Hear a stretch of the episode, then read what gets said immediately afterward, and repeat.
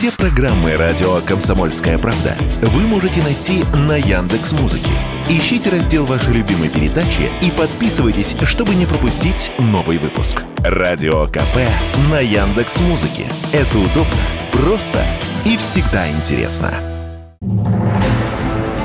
Здравствуйте, с вами корреспондент «Комсомольской правды» Григорий Кубатьян. Раскрыты секретные данные из архивов КГБ. Как осуждение пакта Молотова-Риббентропа привело к реабилитации нацизма. В 1989 году Съезд народных депутатов СССР осудил секретный протокол к пакту. 23 августа 1939 года между СССР и Германией был заключен договор о ненападении, также известный как пакт Молотова-Риббентропа. Через 50 лет либеральная пресса и литература еще советской страны смешалась с грязью его подписантов. Так началось возрождение нацизма, с которым мы вынуждены бороться и сегодня. В 30-х годах прошлого века тогда еще будущие союзники по антигитлеровской коалиции, Англия, США и Франция, подписывающий капитуляцию немецкий генерал-фельдмаршал Кейтель, сильно удивился их появлению. Что, французы тоже? Так вот, эти союзники активно заигрывали с нацистами. В США проходили нацистские марши, Англия подарила немцам расовую теорию, а французов, воевавших за Гитлера, было чуть ли не больше, чем против.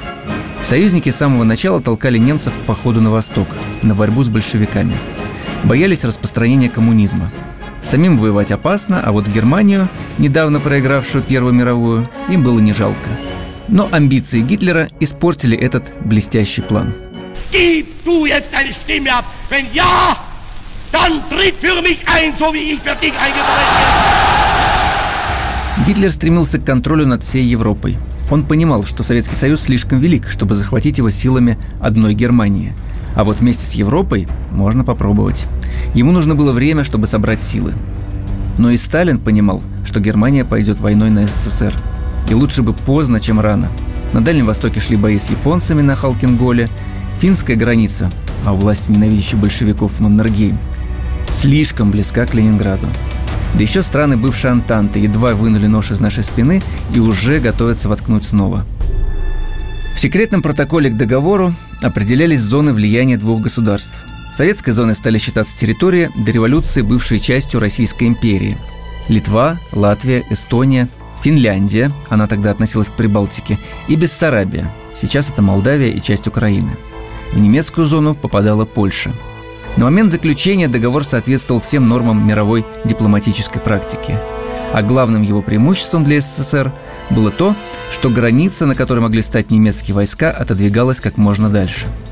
В 1989 году, когда в нашей стране полыхал пожар перестройки, съезд народных депутатов СССР пакт, а точнее тот самый секретный протокол к нему, осудил.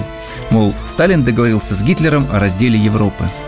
Это был первый шаг, давший повод прибалтийским республикам требовать выхода из Союза, ведь получалось, что их оккупировали – а значит все живущие и родившиеся в Прибалтике русские – оккупанты.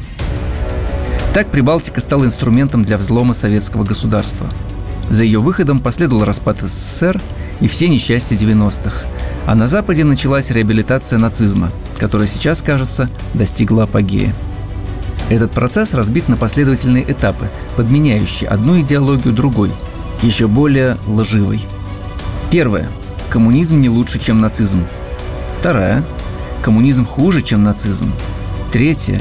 Коммунисты развязали Вторую мировую, устроили концлагеря для евреев и сбросили атомную бомбу на Японию. Четвертое.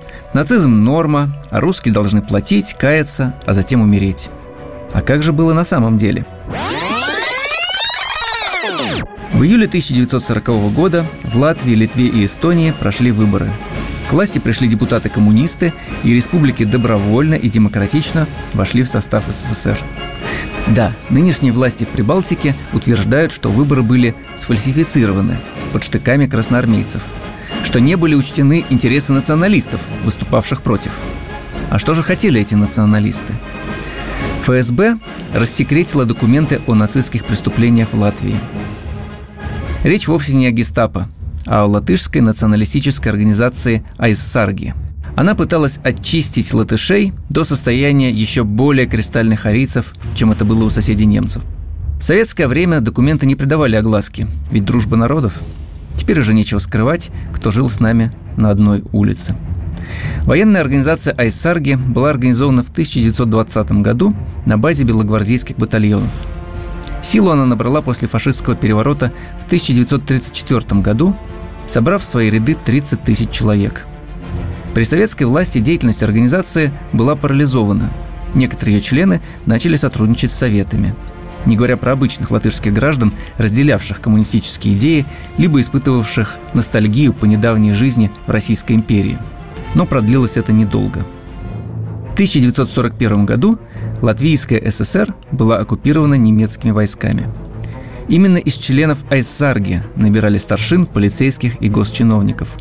Например, бургомистром Латвии был назначен их высокопоставленный член генерал Оскар Данкерс – из них же формировали карательные отряды для расправы с коммунистами, евреями, цыганами, партизанами и неблагонадежными.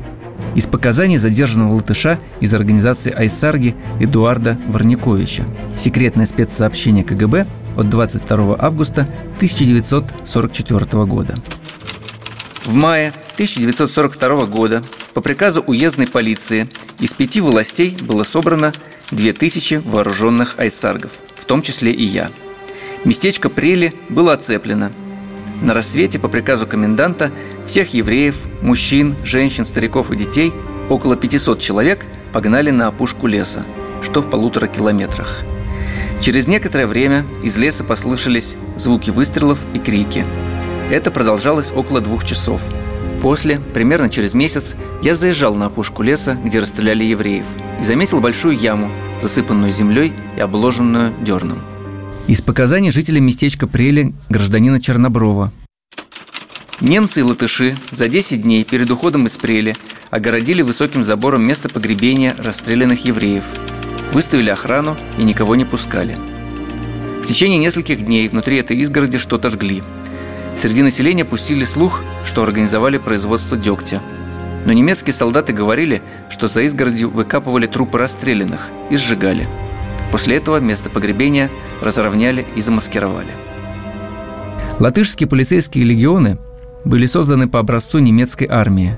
Вооружались, обмундировывались, снабжались наравне с немецкими частями. Из рассекреченной справки КГБ.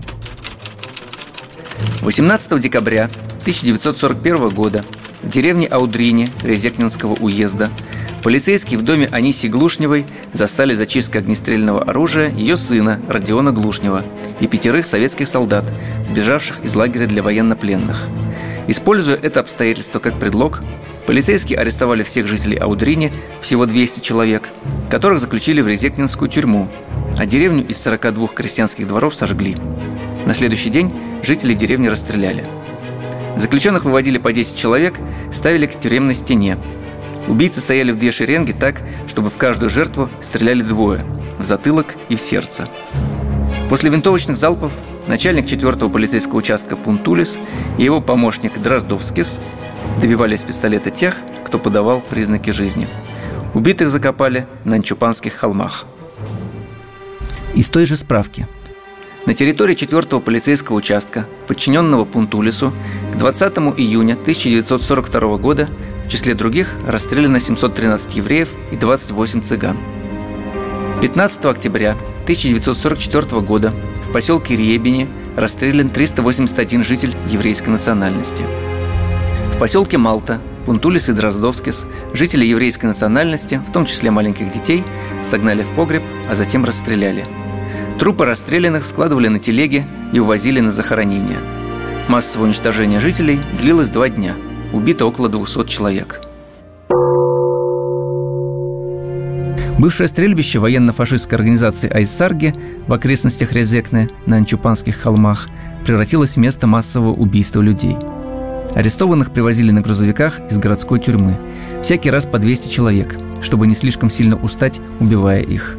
Людей раздевали до нога, подводили к яме группами по 10 человек и расстреливали.